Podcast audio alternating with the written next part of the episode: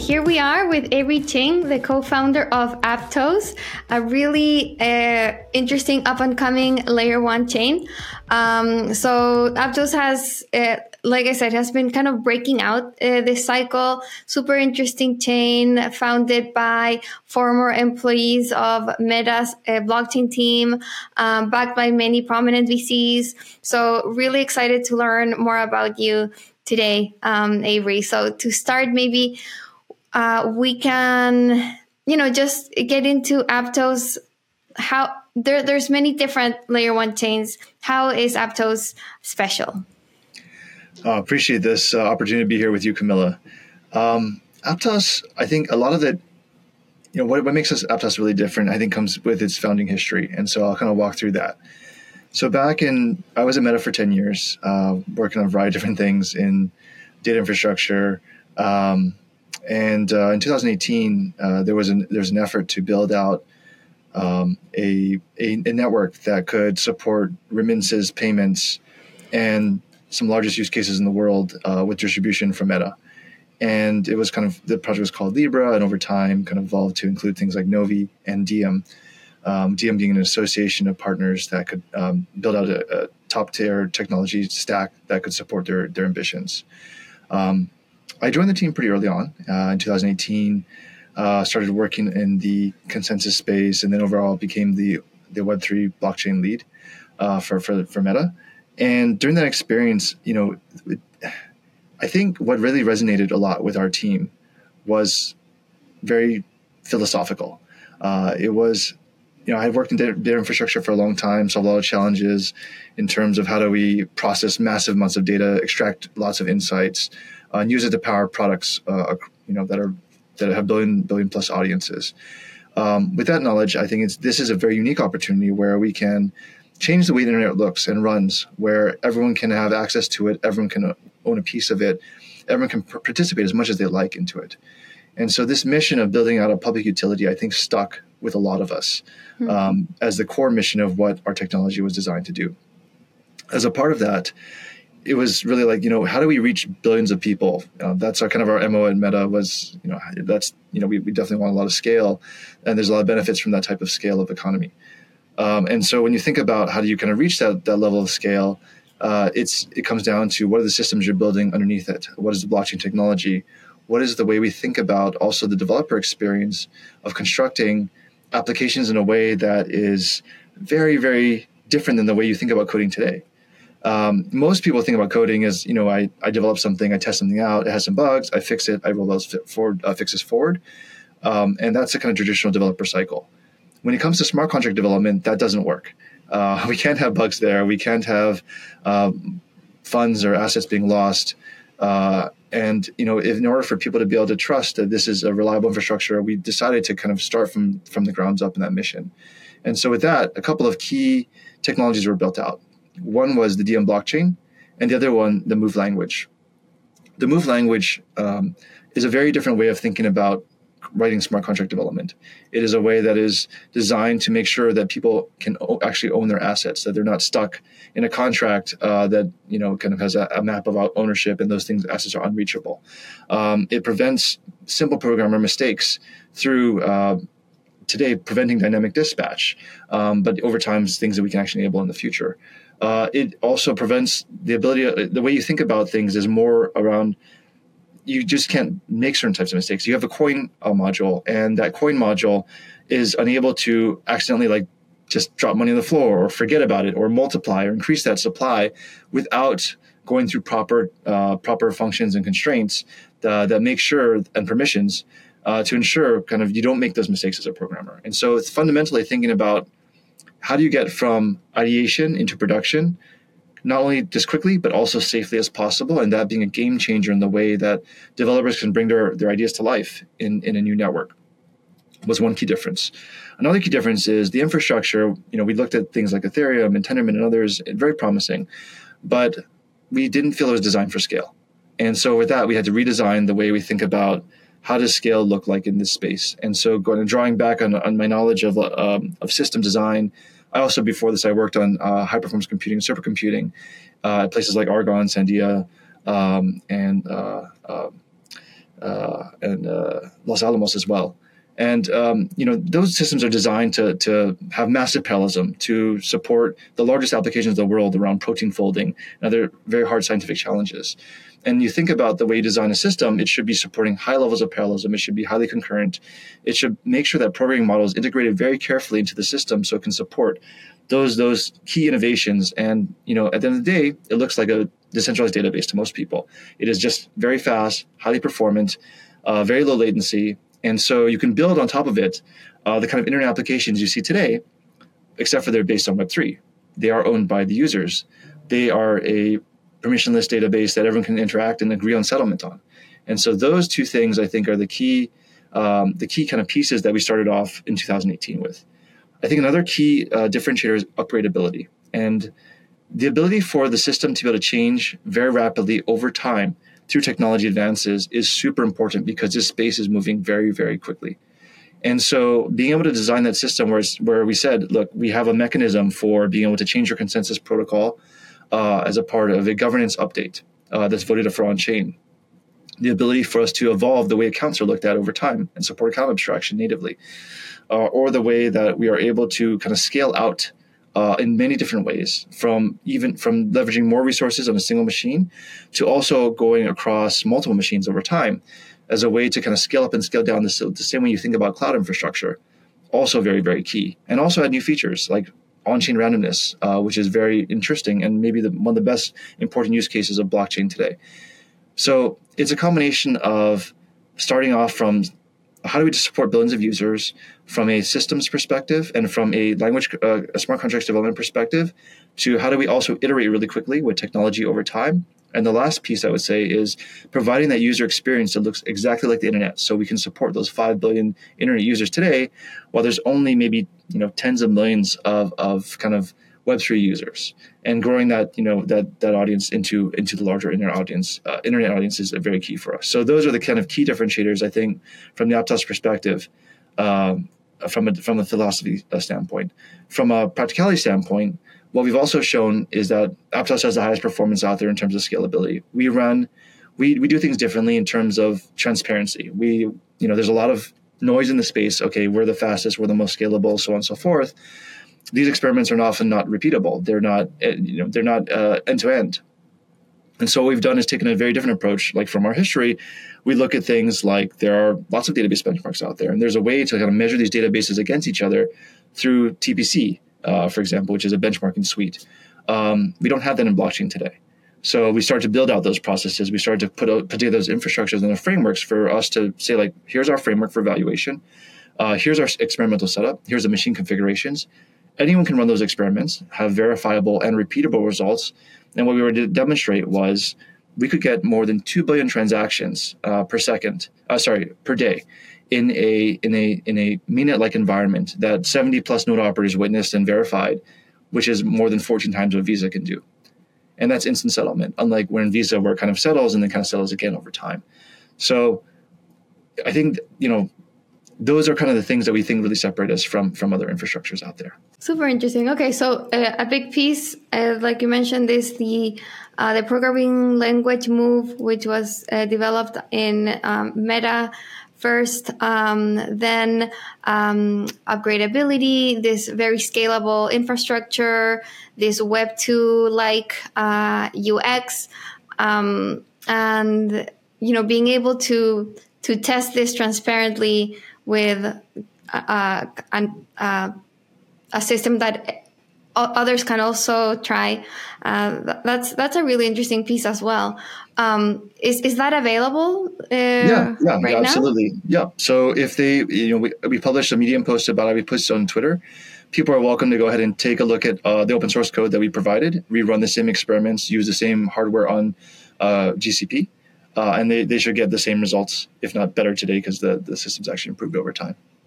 So, uh, digging a bit into the infrastructure piece, like this scalable infrastructure, um, how how do you actually achieve these? Was it two billion transactions a day? In, in a day, yeah. So that's more day? than twenty five thousand transactions per second. Yeah. Okay, um, because uh, you know there's this very well known um, blockchain trilemma where you know you have to make trade-offs in uh, security, uh, decentralization, uh, and scalability.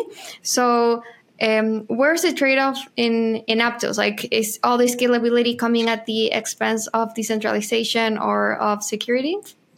It's a great question. I uh, actually put out a, a, very long post on Twitter about uh, the, the blockchain trilemma, and um, I, I, don't think of it as so much of a trilemma as more of like a, a, stool in some sense. Like these are the legs in which every piece of infrastructure in the, in the Web3 space needs to build on top of. We need to be more secure. We need to have better performance. We also need to be, you know, um, you know, more decentralized over time. And so it isn't necessarily so much trade-offs today as pushing these directions forward and kind of making that stool stronger. Uh, so, so let me give you an example of that. For decentralization, um, it's it's you know there's many different ways to think about decentralization. Uh, the way we really focus on it is going to be around things like Nakamoto coefficient, which uh, I'm not sure if you're familiar with, but that's the number of nodes in which kind of you lose security of the network if you you kind of uh, you lose you, those nodes become malicious over time. We also have another um, metric that's not so well known that we care about, which is called the liveness coefficient, which is number. It's similar to Nakamoto coefficient, but the number of nodes in which it takes to kind of make sure transactions are uh, being appended to the end of the blockchain. And so a lot of people think about, oh, you know, you have 10,000 nodes or you know 100,000 nodes, whatever connected to your network, that makes it, uh, you know, more decentralized. But in fact, many of these protocols uh, have a very low Nakamoto coefficient, and those extra nodes don't really help with security they just increase cost, they increase coordination, um, uh, make make it very difficult, and they are they are kind of dust in the system. Uh, maybe like a you know this this comes to kind of a, a vanity metrics to some degree, um, you know, and uh, it's it's something that we again we try to focus on what's real. Uh, and, and and I think that's that's kind of where we think about from a node standpoint, decentralization. Like these two metrics are the key ones out there. But there's other aspects of decentralization that are also really important such as the way how do you do development. Uh, Aptos has been open source uh, code even since its earlier days as Diem and back in 2018 under the Apache 2 license. Anyone can contribute, anyone can take the code and fork and do whatever they want to do. And in fact, we saw that, uh, which was really cool. Like back in uh, back in the day, um, some developers did take our code, fork it, and kind of launch a network, um, which is which is really neat. And that's the kind of way we think about the ethos of Web three being very helpful for others uh, and supporting an industry, not just a spe- specific project over time. And so it is that in the sense of open source, also community aspects. We have an AIP process or Aptos improvement proposal process where anyone can kind of contribute different um, ideas uh, and also implementations to the code base over time. Uh, and then kind of also like how do you think about governance? Uh, so governance uh, in Aptos is, is a bit unique. It uses on-chain voting. Any token holder, staking uh, token holder can vote on different proposals. And the, the other thing that's really interesting about Aptos is that once you make those votes, those changes can go live immediately uh, through the programming nature of the, the, the, protocol. So it's a mm-hmm. very, very decentralized process around governance. Um, and so it's it's a governance. You know, decentralization is a very very big topic, and it's not just about nodes. It is not just about you know your processes. It's really encompassing like your whole philosophy around how you're involving others um, and how you're involving a community in the way you develop software and make sure changes go out um, uh, with community uh, kind of approval. Um, the other aspects of security and scalability, I'd say, security is, is, also very related to decentralization, right? If you have mm-hmm. very few nodes in the network, uh, a very low Nakamoto coefficient, they can be compromised. And we've actually seen nodes that have been compromised because of that aspect of security. Um, and you know, for this, you know, things like move just move the bar forward there's no trade-off with respect to move, um, except for maybe there's a smaller ecosystem that's not aware of it, but that will change over time as people kind of get familiar with like what what's possible as opposed to having to live with what exists today. Um, and and also security aspect is around processes. Uh, so how do you think about this way you develop software? Do you have one code reviewer, two code reviewers? Uh, do you uh, have a lot of testing that goes into dev nets, test nets, um, main nets? Also, you know, does it test on every code commit? Is it nightly? All these kind of things around security, uh, they aren't trade offs. I mean, they're trade offs in terms of cost, perhaps, but not trade offs in terms of the other aspects. And so that's where you know we see that you know things like Aptos that have that enterprise grade security that you would expect uh, uh, have, a, have a differentiating uh, play in the market as well. And the last a- aspect around performance, this is just around mostly technology to us. How do you build amazingly scalable software that can leverage all the resources of your machine and beyond that? To providing a really, really great, um, highly scalable system with a great user experience. Okay, so but specifically to the Aptos chain, like how how is it built? Like how is it a proof of stake chain? Um, how many how many nodes uh, that does it have? I know you say, I mean that's not the only thing that's relevant, but yeah. but still, like yeah, let's yeah. let's talk about those. So mm-hmm. Aptos is a proof of stake based network. It uses a Byzantine fault tolerant protocol. Um, and it is actually really cool. There's a paper called Shoal, uh, which describes our latest and greatest in consensus, and I definitely encourage the viewers to read it. It is we've iterated our consensus protocol, I think, four or five times already since mm-hmm. 2018, and we kind of bring new improvements across the way, whether it's latency and or uh, scalability uh, through that. Um, so that's that's something that we, we're really excited about. Um, in terms of the other aspects of um, uh, node count, I think we're about 126 nodes today. Uh, I think the Nakamoto coefficient is uh, 18, which is actually quite good. I think that's the highest Nakamoto coefficient of any node network that's launched uh, since our launch time. Uh, so we're really happy about that, and we'll see. Uh, I think we'll see more decentralization in that aspect coming over time. But that's very, uh, very, pretty pretty impressive for a network that's been live just about two years from now. Nice. Um, can anyone become a node? Yes, anyone can run a node. Uh, there are some minimum requirements in terms of staking, but any any there's it's a permissionless system. Yeah. Okay. Um, there other layer one chains are criticized because it, it takes uh, you know a lot of resources to run a node is that something that uh, your you know participants on the aptos chains would struggle with um, that is a good question so i think this is one area where there is a bit of a trade-off right so if you want to have a high performance and low latency network especially low latency uh, i think that's where you have to have a great internet connection for example uh, you have to have uh, a scalable validator infrastructure, like one that has decent amount of uh, compute power. Uh, and this is kind of um, with respect to the needs of the network. And so this is um, something that you know, in order to get those great results, we did have to uh, get you know pretty reasonably mid mid tier powerful machines mm-hmm. Uh, to get the, the, two billion transactions in a single day and twenty five thousand transactions per second. Um, so yeah, a bit of a trade off there, um, but we think a trade off worthwhile to make for a customer experience being really good. Cool. Yeah, makes sense.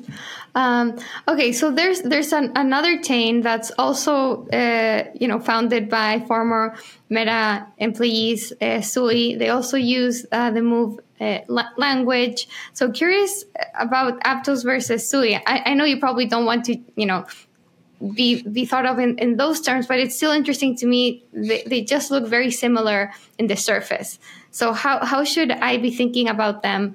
Um, is, is there a different focus that you guys have or are you built differently?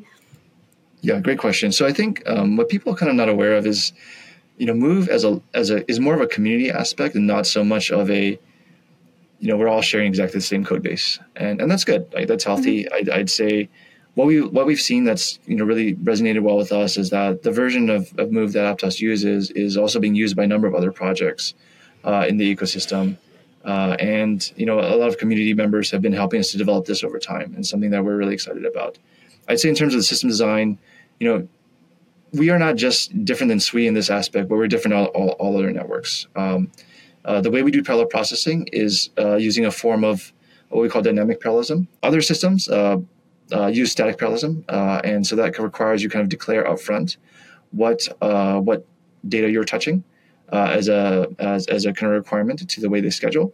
Um, Aptos is very different in the sense that it analyzes at runtime what the dependencies are and then kind of extracts as much parallelism as possible. And this is something where DeFi, uh, you get a huge benefit from dynamic parallelism.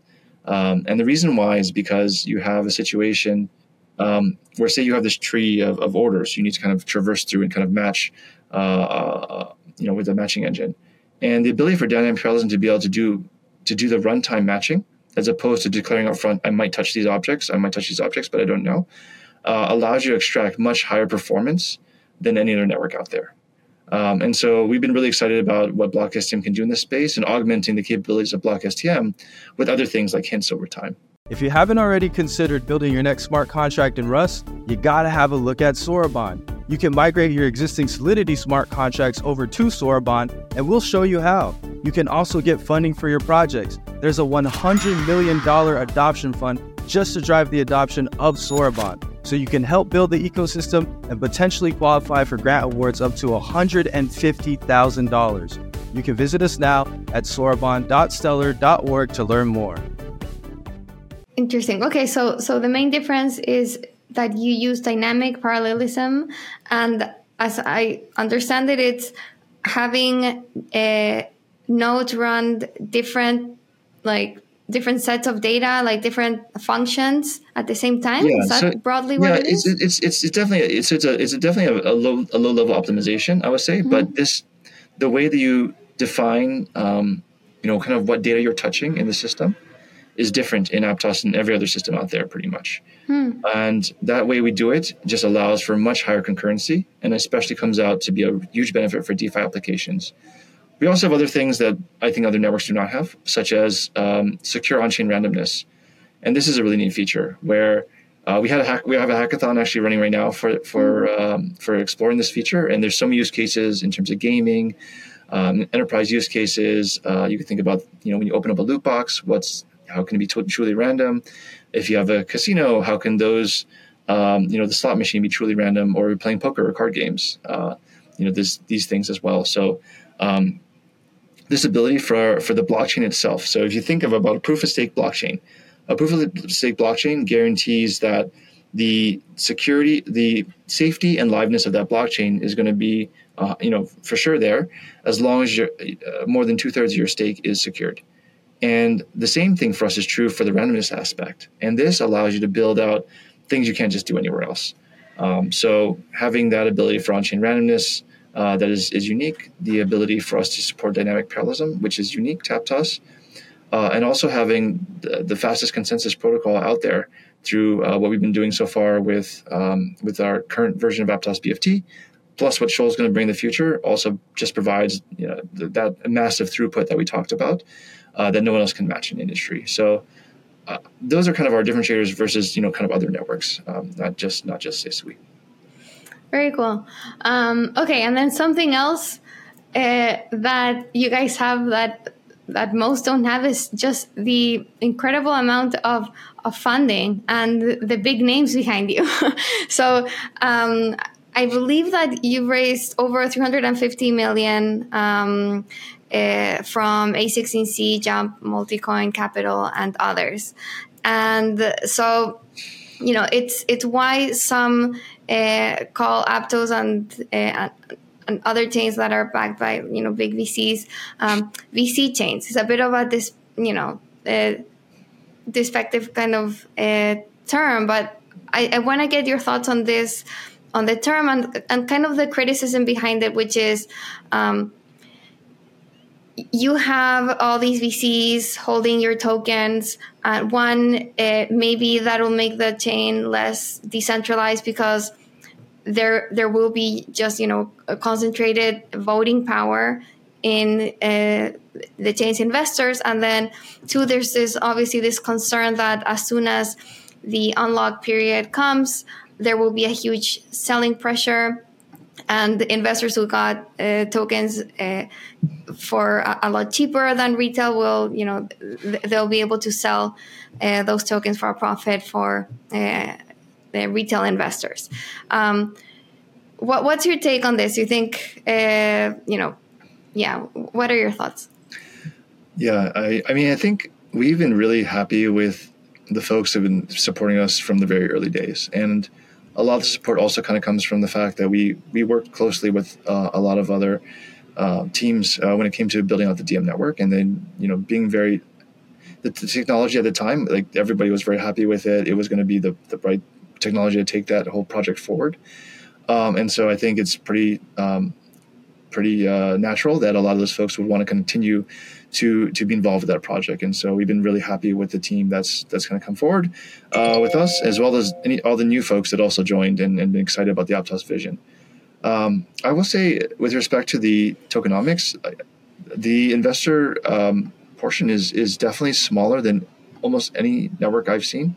I think it's thirteen point four eight percent. Uh, and if you compare that to other networks, it is probably one of the lowest, if not the lowest, uh, proportion of tokens allocated uh, towards that that pool of um, uh, pool of, uh, uh, of folks. And so, you know, I, I think that is a, also like a huge you know uh, vote of confidence from those folks and understand that this is this is a decentralized technology. It's meant for everybody. Uh, it's it's something that should be owned owned by you know the, the users and the developers who, who, who build on top of it. And so, uh, really really excited about the way that those uh, the token supply was was allocated for sure. Yeah, that, that makes a lot of sense. And I think um, I read, is it 51% of tokens go to the community? That's right. Yeah. Yeah. I think that's really important to again show, you know, like what's, what's the value of, you know, where are the values of the network? It's really towards being community driven, community owned, uh, and, and having those folks, uh, you know, building amazing products on top of Aptos. Um, and so speaking of the community portion, of course, like it seems the the hardest thing right now eh, in in this cycle at least is like points, airdrops, rewards. Um, are you planning uh, any of those uh, like incentive programs where you might be giving away like the community uh, part of the your, token pool? Yeah, I, I can't comment on that. Unfortunately, the Aptos Foundation is responsible for the for the token allocation for for those community tokens. But from what I do know, I mean, I, I do see them very very active in terms of uh, helping to find lots of projects to support. They built out the largest Move ecosystem out there, uh, as measured by the Electric Capital Developer Report. Uh, I think more like around twice that twice, twice that of the next uh, largest Move ecosystem. And so, you know, building ecosystem is something that is um, is fun, and it also requires a lot of uh, um, support from from different entities like the foundation, uh, also from Aptos Labs in terms of um, uh, able to support from a developer standpoint. Uh, and also new developers that are coming in and building amazing things. Since we've seen folks like Bware Labs put out staking protocols, uh, uh, designated staking protocol support. Uh, we've seen other uh, initiatives from projects even in DeFi, um, adding new libraries to the Aptos infrastructure. And so just seeing kind of community building across the board is, is really what this network's all about. And we're, we're super excited about the progress we've made. Cool. Um, so if, if you can go over like the structure of the Aptos ecosystem, is it, you know, like, is it the, the labs is a company that builds applications for the chain. Then there's a foundation that like funds, um, I don't know, the startups or like how, how does it work? Yeah, great question. So Aptos Labs is a developer uh, that uh, builds um, uh, different things, uh, especially supporting the protocol these days, as well as uh, building some infrastructure. Uh, we we build uh, Petra as a wallet. We build Aptos naming service. We have an Explorer. Um, we also build out a lot of smart contract support for different kinds of ecosystem projects as well. Um, and just you know, our, our, job is also help with uh, helping the ecosystem get started. Uh, but the foundation is really responsible for the token allocations, uh, also uh, growing out uh, the ecosystem more formally. That's their mandate, making sure the network is secure, decentralized, and then you have a lot of different players in the space in, in different verticals like gaming, social, um, uh, finance, uh, and and others. And so those those those communities have taken on a life of their own, and you can you know you can walk through each community. Uh, they're very very interesting and exciting. Uh, I know this is the Defiant, so we definitely want to talk about DeFi for sure. Mm-hmm. Um, but we, we definitely see a lot of community building, uh, which which is really exciting. And Labs is just one of many developers in this space. Got it. Um, yeah, if if if uh, we could go over some of the main use cases that you're seeing uh, grow right now, like how how is Aptos being uh, used uh, the most? Uh, so I think definitely since we we can talk about DeFi, you know what we love about DeFi is that there's kind of um, maybe generation one of DeFi in some sense, like a lot of the older DeFi protocols. What we can, what we found that folks can do with Aptos uh, and DeFi specifically is really really neat, and we think it's the next generation of what DeFi is going to do and support. And we kind of walk back a little bit. What's the mission of DeFi? The DeFi mission is how do you construct a bunch of open protocols in which people can kind of uh, c- compose them together and make uh, unique experiences that wouldn't be possible in today's uh, institutions. And so when we see uh, things like uh, you know, Ondo Protocol actually just announced that they're launching USDY uh, on top of Aptos natively. Uh, and uh, a company like Thala Labs is going to integrate that into their protocol on, on you know right, right away essentially and mm-hmm. seeing that other integration happening into other protocols so you can support you know borrow lend uh, trading swaps uh, um, uh, with those with those assets um, and kind of even then build out aggregators uh, and other kind of larger applications across those that's where you start to see like that kind of real innovation and when you work it at you know, very, very quick finality times, like sub-second times, as well as that high throughput and support, massive parallelism uh, when it comes to CLOBs and other order books. Um, that produces a very, very vibrant ecosystem. And so we're super happy to have builders like Econia building out CLOBs. We have Thala Labs building out um, different kinds of uh, uh, AMM based pools, as well as uh, uh, having their own token, and then also great borrow lend protocols. And then uh, you know, you know, it's it's not just two, two or three different protocols. There's so many different protocols that are built on top of Aptos. Uh, Merkle Merkle Trade as well as a, uh, a, a another DEX, um, and so that kind of ecosystem has been really taking off, and and it's not, and it's also the mindset of that philosophy of those folks. They're not uh, thinking about zero sum games. They're really thinking about how does how does the community of DeFi and Aptos kind of grow together and grow the pie. Uh, and seeing that kind of collaboration is is really inspiring. I think for me as a as someone who kind of looks as a builder as well. Hmm. So can you? It's interesting that you you mentioned that you know the ability to do things in Aptos that are hard to do on, on other chains. I think um, that's really exciting. Like, can you, yeah. uh, what sort of applications are you envisioning? Absolutely. So I think one thing is like take take DeFi again. We've seen so many so many hacks around DeFi mm-hmm. and people losing losing lots of funds. Right? There's a lot of risk there. Uh, one thing that Aptos has done is uh, in our in our what we call like the framework, which is kind of the base layer that people can build on top of um, around our accounts, around uh, the way we think about uh, different kind of um, basic primitives, data structures, and all that. We have something uh, where we something called the move prover, and the move prover allows us to formally verify security properties of that infrastructure, and so it provides another strong layer of support for security on top of uh, on top of all applications, but especially on top of DeFi. We can take that same move prover and now take that application code and then also grab new security properties on top of the application code and so you can have this secure layer, build a secure layer and secure layer for DeFi, which allows you to kind of build a lot more confidence uh, in terms of, you know, this is infrastructure that is is much more safe, much more resilient than uh, by default out of the box because it's it's, it's kind of forced to be that way. Uh, as opposed to other other ecosystems, and so that's something that really gets us excited about as a, as a differentiator for safety in terms mm. of DeFi. And I think one thing I also talked about was the way Econia works, um, having these order books and these matching engines that can extract much, much higher levels of concurrency and parallelism than anywhere else can, can do. Uh, that's also, we think, enabling new sets of use cases and new users and, and new opportunities for people to build out a very high performance CLOB, uh, for example. Uh, and, and now, you know, when you pair that with um, other kinds of assets or other kinds of interactions, uh, and, and composability, uh, I think it just produces a really virtuous cycle of innovation in not just DeFi, but even open finance. So when you think about Ondo being a real world asset being deployed on top of Aptos, uh, combining this, you know, this kind of TradFi as well as the DeFi world together uh, in a way that can be composed and take advantage of the unique properties of Aptos, uh, we think will will will be very life changing in the future. Hmm. Um, so you mentioned the uniqueness of the order books that people can build on Aptos. What's yeah. different about them? Uh, I, I, think it mostly comes down to the way that they're implemented, and so it's not necessarily well. The functionality difference comes from again, if we can extract massive parallelism of these order books, they can support lots and lots of trades. They can support um, trades at low fees because they're not they're not sequentialized, um, and they can kind of support ideally the, the one of the big advantages of having uh, more liquidity assets in a single place allows for just unlocking new opportunities as opposed to kind of mm. fractionalizing that those across other opportunities because you can't perform fast enough in a single order book. Oh, uh, and so that's something that is is is also really really nice um, as a as a result of that.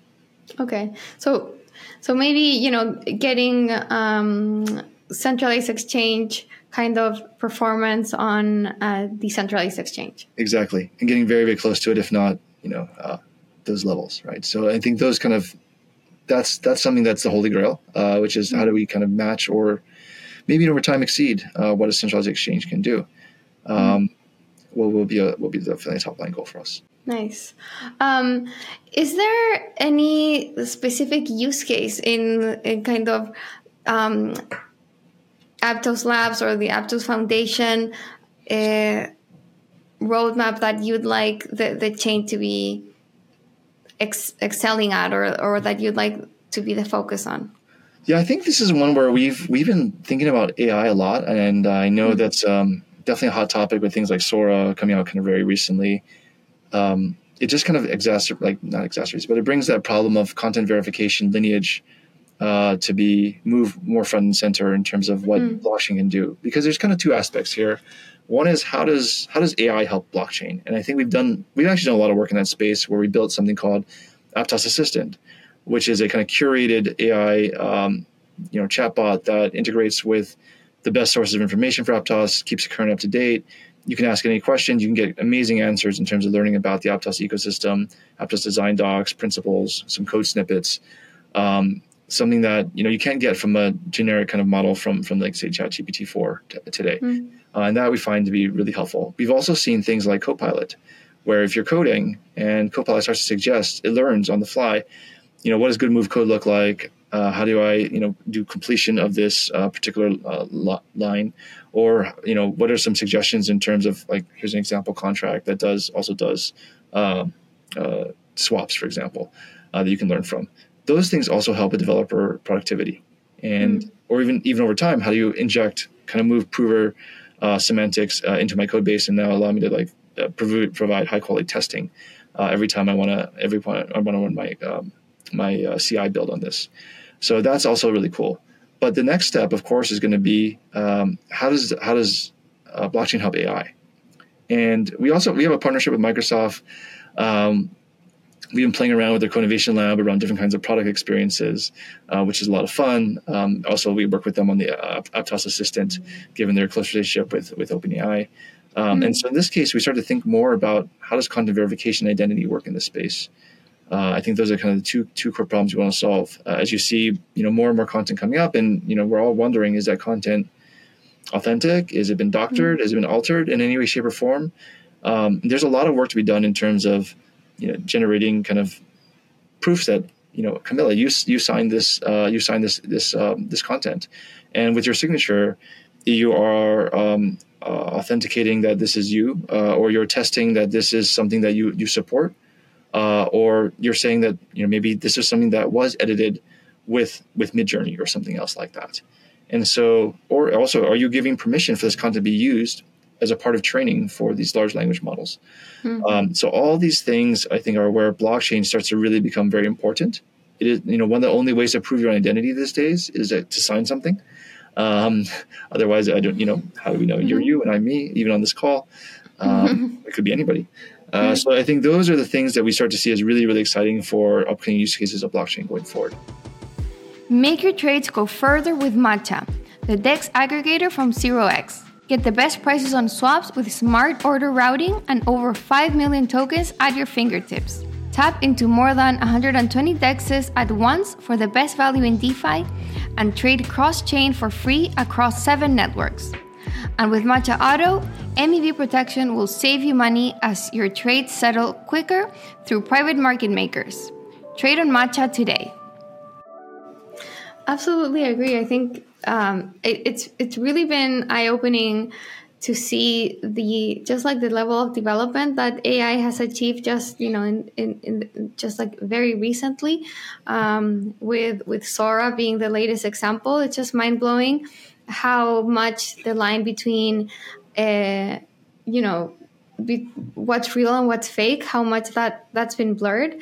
So so yeah I agree that uh, we will need some sort of content verification system that uh, where you can see the provenance and, and, just like verify the provenance and source of each piece of content online. Um, I, I, um, I, I, made a video, uh, like a video essay last week saying that I think that we'll get to a point where we will only trust content that has this um, verification system and we'll assume that everything else is fake yeah. uh, because I think we'll, we'll just get to that point. So, and, and I think that an open, open source, permissionless uh, system supporting that standard is is so needed. So yeah, I, I do think that those proofs need to be recorded on chain. That's yep. something that's kind of not not uh, censorable, not alterable.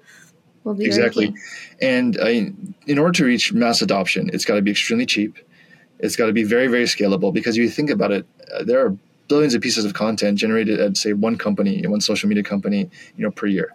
Mm-hmm. Uh, and that you know we have a lot of content being generated on on all the social you know sites that we produce content on, and, and even beyond that now we will even have AIs generating their own content going forward in the future. Mm-hmm. So it's really really key for us to build out that scalability, um, you know, in, in Aptos uh, to to support it, um, and uh, so both yeah, high transaction throughput rate, very very low fees ability for super uh, high, high, highly granular clocks uh, that Aptos has. I think also something kind of really unique about Aptos. We record a clock uh, clock tick every every 200 milliseconds or so.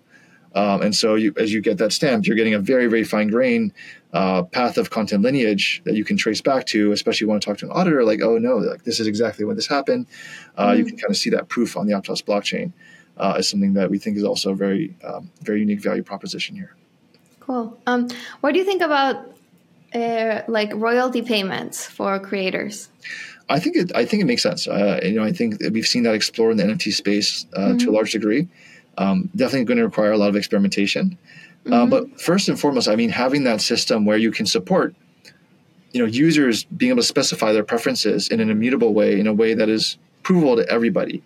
I said I want this piece of content to not be used for training. And if you do use, or I want this content to be used for training, but I want to be paid, you know, paid for or compensated hmm. or receive a benefit. Uh, and then being able to also now, you know, they're good actors in the system that are going to be like, oh yeah, happy to do that, happy to do that correct directly on chain, whether it's giving you some points or tokens or whatever it's going to be, that can all happen instantly uh, every time they're used, and um, it's it's actually an amazing mechanism for transporting assets around but, uh, but going back to the earlier point, it's going to require massive amounts of scale. Uh, mm-hmm. We have billions of people using social media sites every day. Um, and uh, in order to maybe support that kind of traffic flow uh, of, of value transfer between the two parties, you know, those who kind of use that data for training, those also are providing that data, it's going to require like mass, massive scalability. And that's something that Aptos is, I think, really well suited for.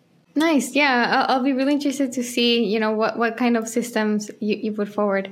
Um, and then uh, another uh, recent announcement from you guys was um, a partnership uh, between the Aptos Foundation and Jambo Technology, yeah. a Web3 developer in Africa, um, for, I think, a phone. Yeah, um, that's right. So yeah, super interesting. Like, how how does that fit into your uh, strategy? I think it, it fits in very closely in terms of that point about user experience we talked about. Mm. Um, I think there's only two two kind of L1s that have kind of integrated uh, phones into their product. One, of course, being the Sol- Solana phone, and then the other one being Jambo phone with Aptos. And I think these initiatives are, are, are both important. They're, they're very different. The Solana phone is kind of more of a high end device. The Jambo phone is actually targeted towards emerging markets. It's very it's very inexpensive. It's ninety nine dollars. I ordered one. Um, you know, it, it, it, was a very easy, simple process, and I think it's much more accessible. Uh, and you know, that this is something where, in order for us to really get in the hands of of those five billion internet users out there, mobile is so important because ninety five percent of those folks are using a mobile device to access uh, to access the internet, and so just kind of pushing that further and further in, into the technology stack where you're using the internet, um, you're using Web three in the background you, you know you're getting getting a great user experience, and uh, it just happens to be something that you you now own. It's in a permissionless network. It works just as good as it does on traditional internet, if not better in many ways. Like those are the things that help that mass adoption cycle for us. Uh, mm-hmm. And so getting involved, you know, having Petra there, which is kind of a, a wallet for Aptos, um, and then adding new features over time that allow people to do more things Web three directly out of the box. I think, and with less less clicks, less you know, less um, friction points is going to be massive game changer for this space.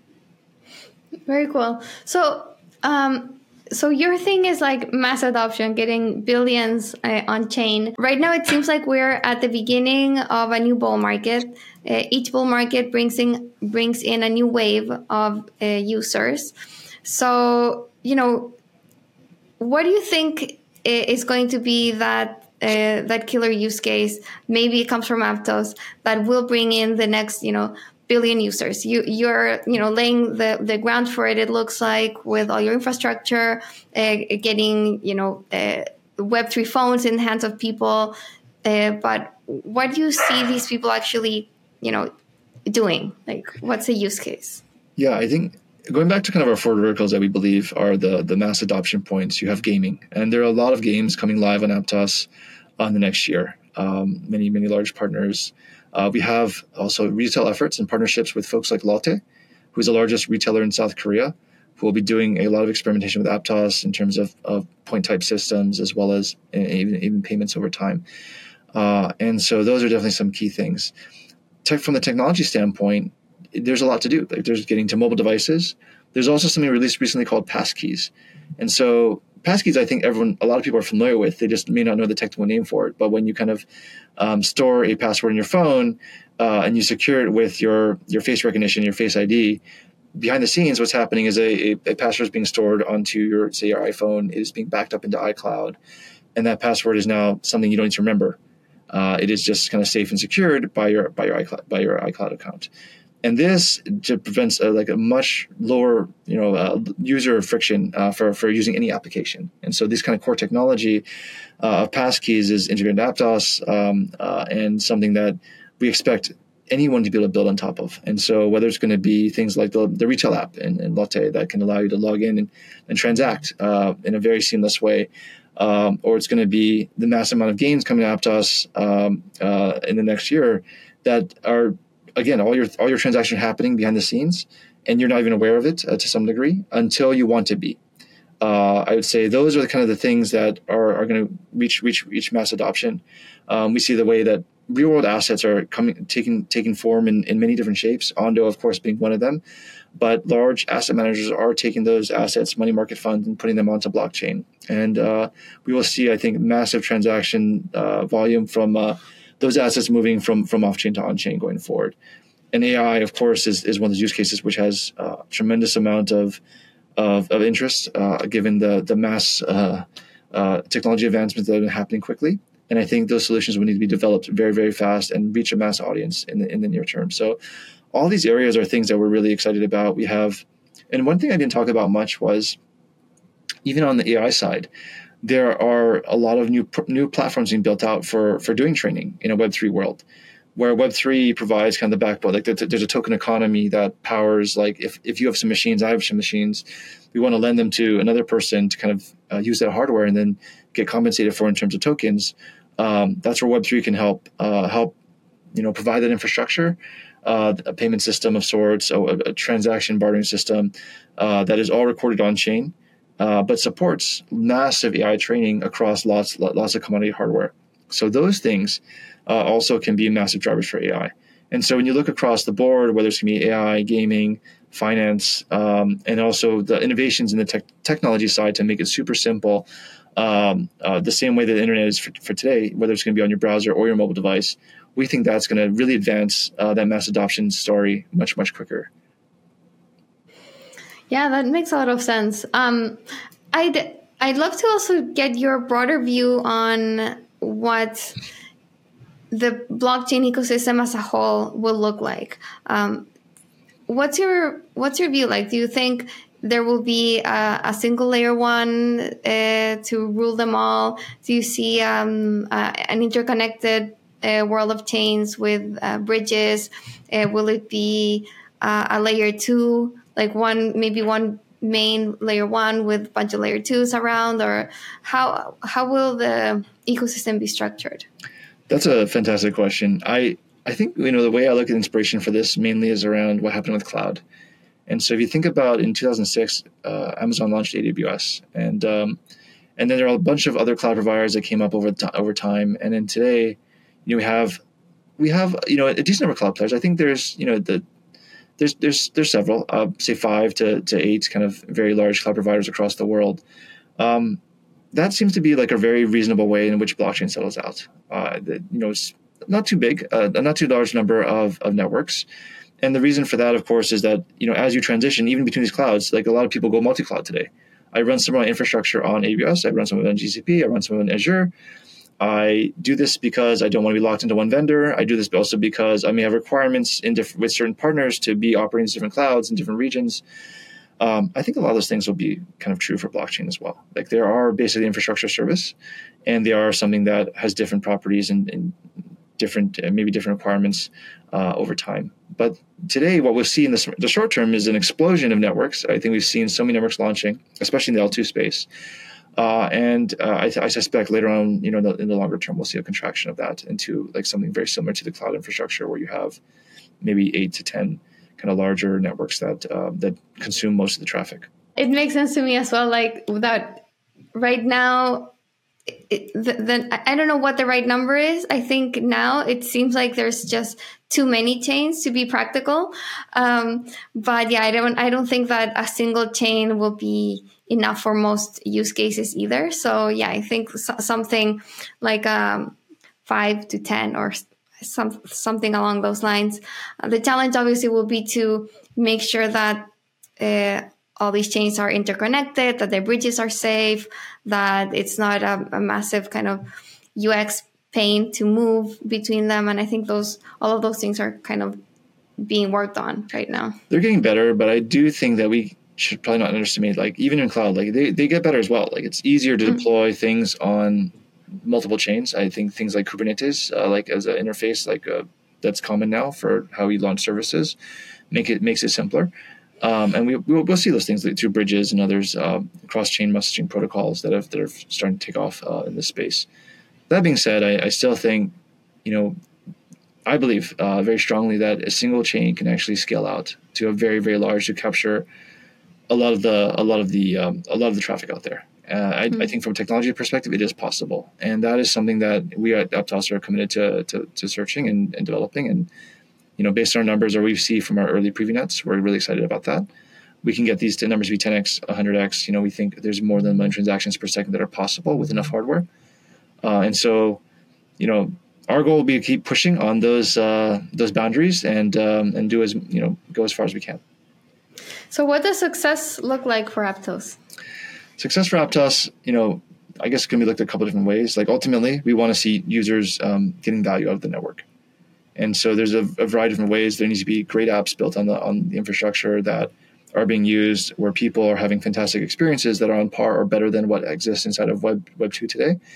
From a technology standpoint, that means it's got to be extremely easy from user experience, um, as easy if not easier than than Web two. Um, we talked about some of those things around the way you log in, the way you custody your funds, uh, the way you transact. Uh, just needs to be very simple and even more secure in some sense than the way Web two is today. Um, and then from a system standpoint, we've got to support massive, massive transaction rates at very, very low fees, and we have to be able to build out software that can scale to that uh, and and maintain security over time. So that that is the that is kind of the core challenge we want to solve. If we can get there, I think um, we think the world will be a much, just a much better place it'll be a place where everyone can transact permissionlessly, where anyone who wants to kind of participate in the network can do so in different ways, whether it's holding tokens, whether it's staking, whether it's uh, um, building on the network. And I think that our ultimate goal is to form an, an amazing global public utility uh, that that helps everyone out there. What's your kind of holy grail number of transactions per second that you have in mind? Oh, that's hard to say. I mean, we're shooting for over a million uh, transactions per second uh, in, in, in, the near term, but you know that probably won't be enough if you want to like capture all the database use cases out there in the world. And so um, it's a good starting point. Uh, we mm. we can probably get there in a year or two if we want to. Um, mm. Depends on the priorities of you know definitely what the builders want to see out there. Um, but uh, that and then that number is also kind of a little bit you know just just to put a little point on that. I think we've, mm. we've we do focus on transactions a lot um, the type of transaction matters a lot as well. Like some transactions are very, very simple, uh, maybe just uh, trans- moving uh, a number from, from my account to yours. Um, there are much more complex transactions as well. Uh, and so when we think about that, we really want to think about the kind of other metrics like gas per second, operations per second, uh, that kind of capture more of the workload and the cost of those, the work that's being done on the chain, and scale that out as far as we can. Mm, interesting. Um, all right. Okay. So would would a broader goal is would it be to say that you want to capture all database use cases? I think we want to capture pretty much, ideally, all internet um, you know, transfer of assets uh, uh, on chain. Okay. That that would be probably the broad goal. Um, and of course, you can go beyond that. We can start to move towards non-internet transactions as well, because you know today there's a lot of cash-based transactions, uh, for example, that are kind of not on, not happening on the internet. Those would be kind of another another goal to, to hit over time. That's a nice goal. Yeah. Um, all right, Avery, thank you so much for joining me again. Uh, super interesting. Love learning more about Aptos. Um, and yeah, we'll definitely be covering all of the development and progress at the Defiant. It was great to chat with you as well, Camila.